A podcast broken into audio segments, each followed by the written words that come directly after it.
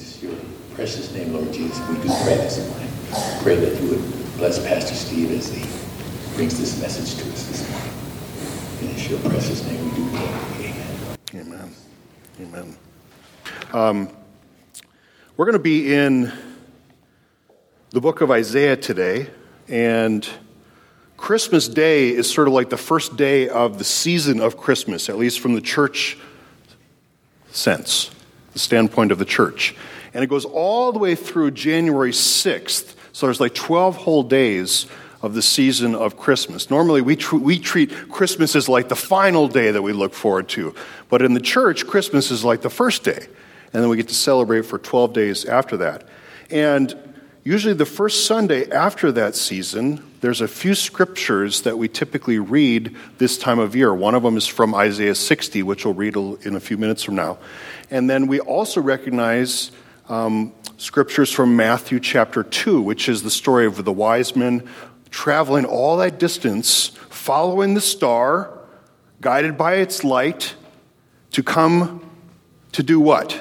To see the Christ child, the one that had been prophesied would come. And Isaiah and other prophets pointed to this hundreds of years earlier. One of the Christmas carols is O Little Town of Bethlehem, and one of the lines in it is, "In the dark streets shineth." And so one of the things that's really important this time of year, and we're well aware of this, is we suffer from super short days, which means we have a lot more darkness. I think I told Ray this. I looked outside last night, and it was so dark, and it just felt like it was 11 o'clock at night. And I wanted to go to bed. And then I looked at the clock and it said 6:28 p.m. And I was like, is it too early to go to bed at 6:28 p.m.? It's just so dark outside. We have so little light. But one of the things that we finally had a little bit of break in the rain, and I was able to see some of the stars. And actually, even this morning when I got up, the moonlight was still coming down. Last year, they launched a brand new space telescope, and it's the biggest, most powerful space telescope that human beings have ever had before. And they sent it closer to the sun. There's this little point between the Earth and the sun where it's able to sort of be in more shadow, and so it's able to take really cool pictures of things that we've never been able to see before. It's already produced some of the most amazing detailed images. This is one of the pictures that it has sent back. This is sort of known as the Cosmic Cliffs. And we've had a picture of something like this before, but it's sort of like, if you think back to your old television, maybe even those of you that had black and white television, and you think of the picture, and then suddenly you get your first HD, and then you get your first maybe 4K experience. This is sort of like the 4K, even more than that, compared to what they've seen before. This picture, this little part of it here, is light years wide. It's almost so massive that our brains can't even really comprehend the distances involved here. This is a star nursery. This is called the Carina Nebula. And the particular telescope that shot this picture is really sensitive to infrared light. That's a part of the light spectrum that our eyes cannot see. And the cool thing about it is we're now able to see stars that we never knew even existed before. Billions, probably trillions, like way more than our mind can ever comprehend. This image showed previously invisible areas of star birth. This is where stars get born, in structures like this. All this hot gas and hot dust that just comes together, and it sends off radiation and light, and stars like this are born. These little points of light remind us that we are a part of something that's far larger and far bigger than we are. the vastness of the universe, beyond our comprehension. We're just past the celebration of Jesus' birth at Christmas, and his first nursery was a stable, and it was a point in history where the light of the world had come to earth. As we look up in the darkness of the sky, we won't be able to see quite this level of detail, even if we have our glasses or contacts on, but we're reminded of just how dark and vast and lonely the universe is, and yet so full of light at the same time. It's both. Light makes a huge difference in the vastness of space. As we read a few verses from the prophet Isaiah this morning, we imagine how people would react to hear that the light was indeed coming. Because when the light enters in, everything changes. Everything. Now, when you read Isaiah, it's a little bit difficult to just jump right in without a little bit of context of what's going on at this point in the biblical story. At this point, when this section of Scripture is recorded, God's people are returning from captivity. They had been exiled for a time because of all of the mistakes that they had made, their sin.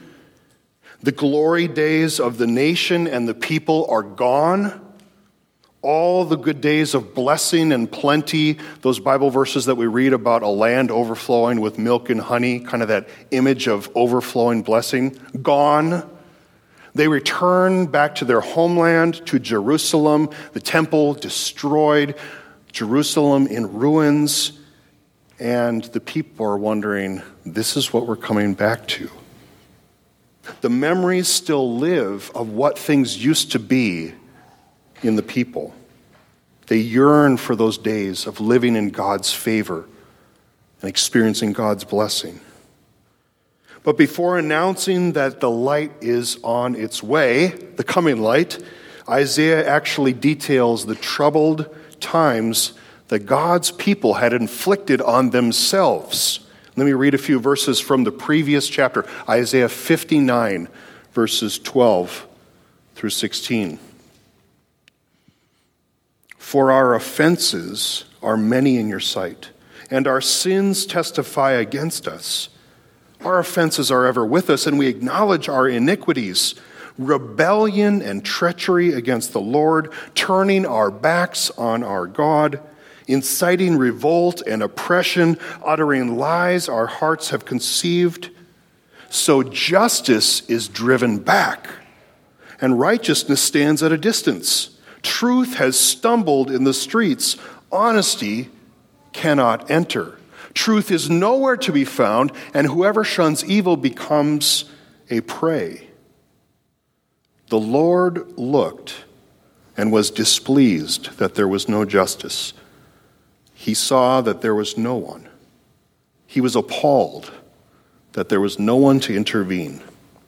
So this is that picture that Isaiah is first painting. It's not a very nice picture. It's a very hopeless picture, but it's one that's self-inflicted. The people had turned from God, and this is all that had happened as a result. In fact, if you read Isaiah chapter 58 and 59, most of that is depressing. It's like a painting that's only in black and white and shades of gray. There's very little color and brightness in those chapters at all. It paints a picture of a dreary life. Yet in the dark streets shineth. In the midst of everything going on and everything that was going against the people, a disaster of their own making, a people devoid of hope, it is in that moment that God decides to announce what he plans to do. He decides to act. Isaiah 59:16, the last part of that verse says, so his own arm achieved salvation for him, and his own righteousness sustained him. When none could be found in humankind, God himself said, I will do this thing. I will do this new thing. It goes on in verse 20, and it says this, the Redeemer will come to Zion To those in Jacob who repent of their sins, declares the Lord. As for me, this is my covenant with them. This is God's promise to his people. This is my covenant with them, says the Lord. My spirit who is on you will not depart from you. And my words that I have put in your mouth will always be on your lips, on the lips of your children and on the lips of their descendants from this time on and forever, says the Lord. And whenever you read in the Bible, thus saith the Lord, it's said as a guarantee that this is what will and has happened. God acts and makes a promise to his people, to those who have turned back to him, those who continue to listen to his words, those who follow him faithfully. After this decidedly dark and gloomy and dreary picture that Isaiah writes just a few verses earlier, it's sort of like this time of year when it's dark outside and we have lots of rain and fog and just darkness everywhere. That time of year where you'd rather just stay inside and stay warm. This is when God decides to act. Hope and promise come from the Lord. That carol, O Little Town of Bethlehem, says, O little town of Bethlehem, how still we see thee lie. Above thy deep and dreamless sleep, the silent stars go by. I should have just sung it this morning, but I decided not to. Yet in the dark streets shineth the everlasting light. The hopes and fears of all the years are met in thee tonight. So yes, as we just sang, my heart will sing no other name, Jesus. And suddenly the dreary picture that Isaiah paints gets a blast of color that shocks and shakes the people into a new reality. Isaiah 60 verses 1 through 4. Let me read them for us this morning. Arise, shine, for your light has come, and the glory of the Lord rises upon you. See, darkness covers the earth, and thick darkness is over the peoples. But the Lord rises upon you, and his glory appears over you. Nations will come to your light, and kings to the brightness of your dawn. Lift up your eyes and look about you. All assemble and come to you.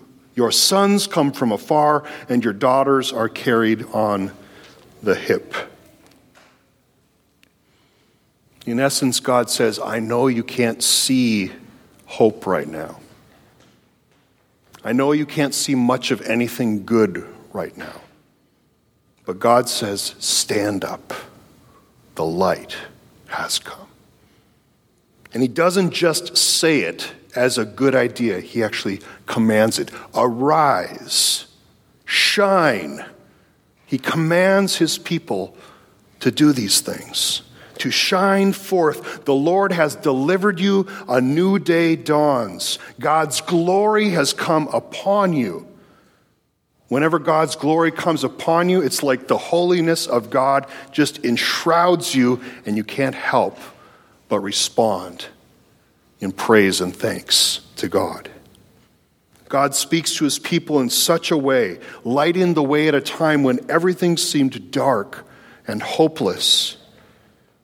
And once again, he says, lift up your eyes and begin to believe in the power and presence of who I am. God's people then needed a message of hope amid hopelessness, a message of light against the darkness. What is that message today?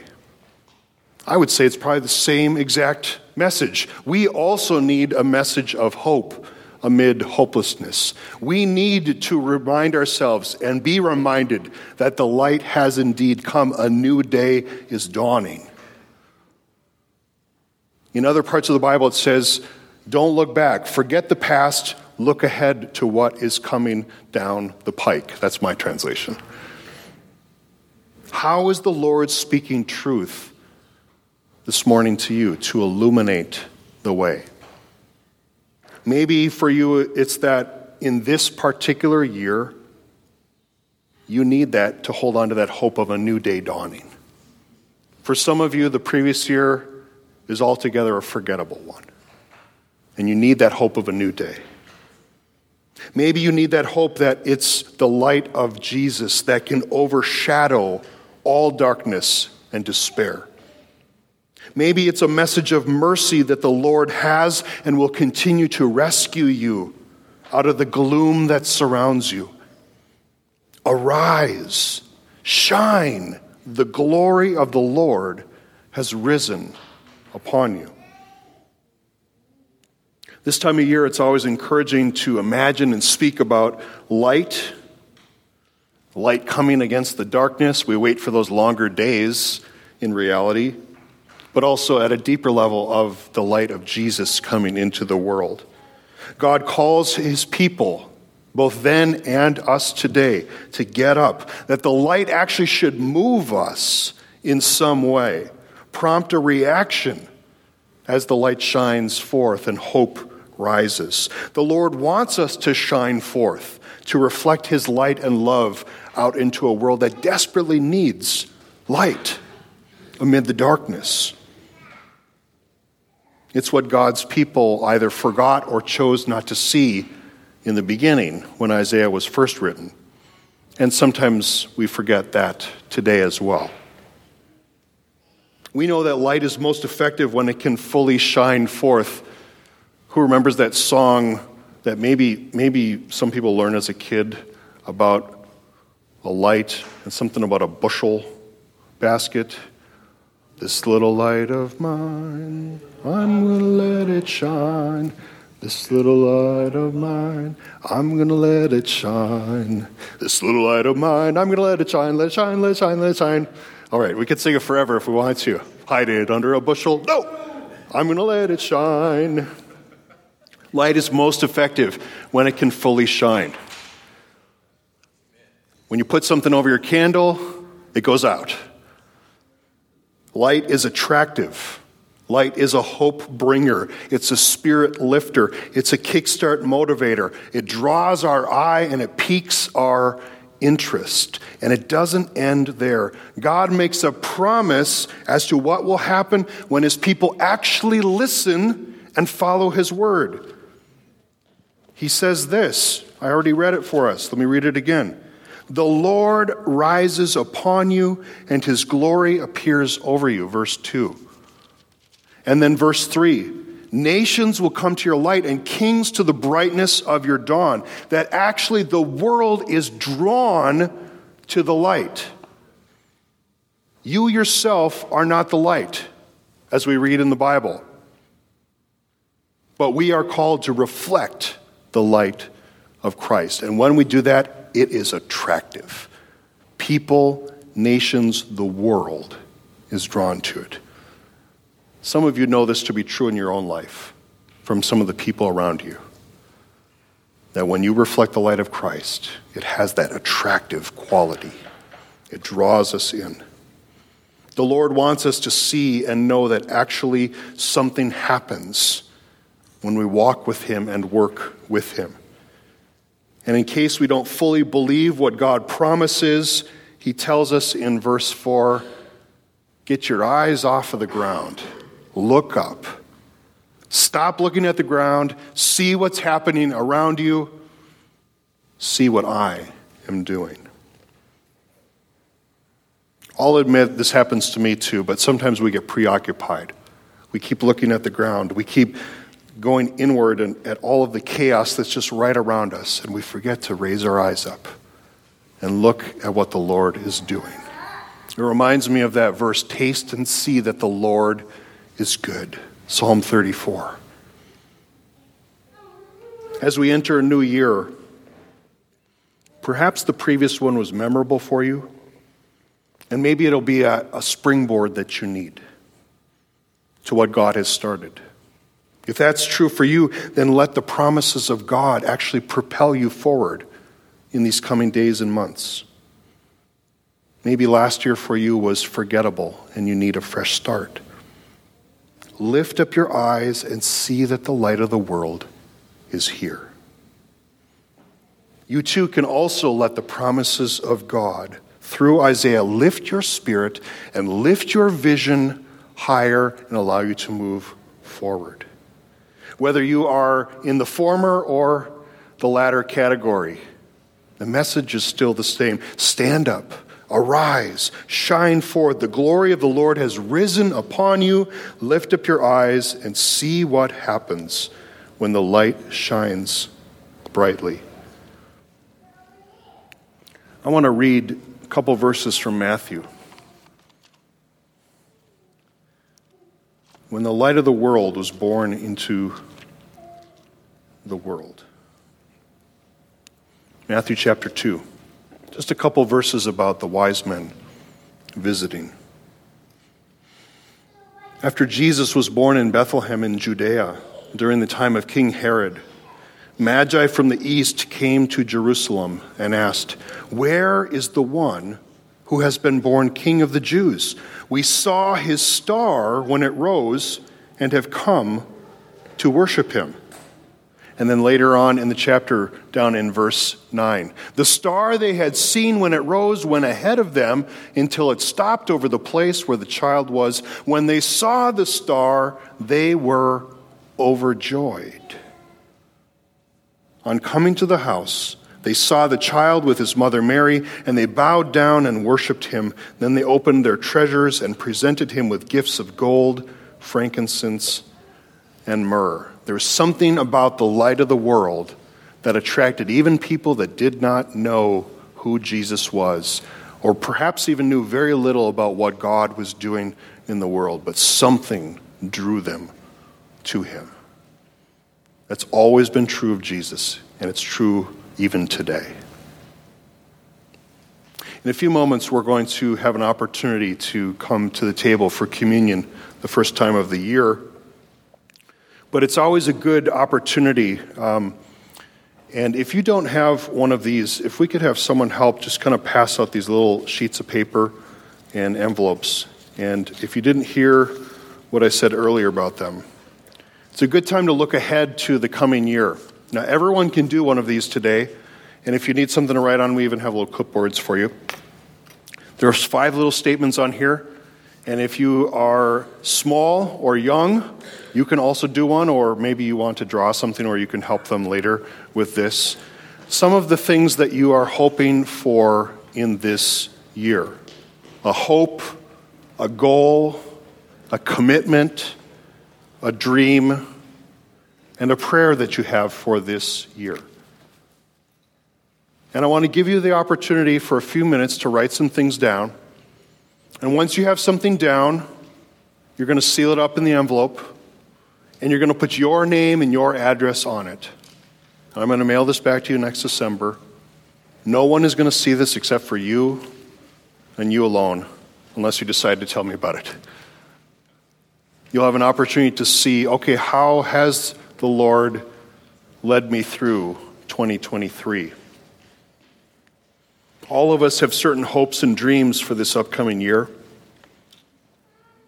and those are good to have, but we also need to commit and recommit ourselves to the way of God.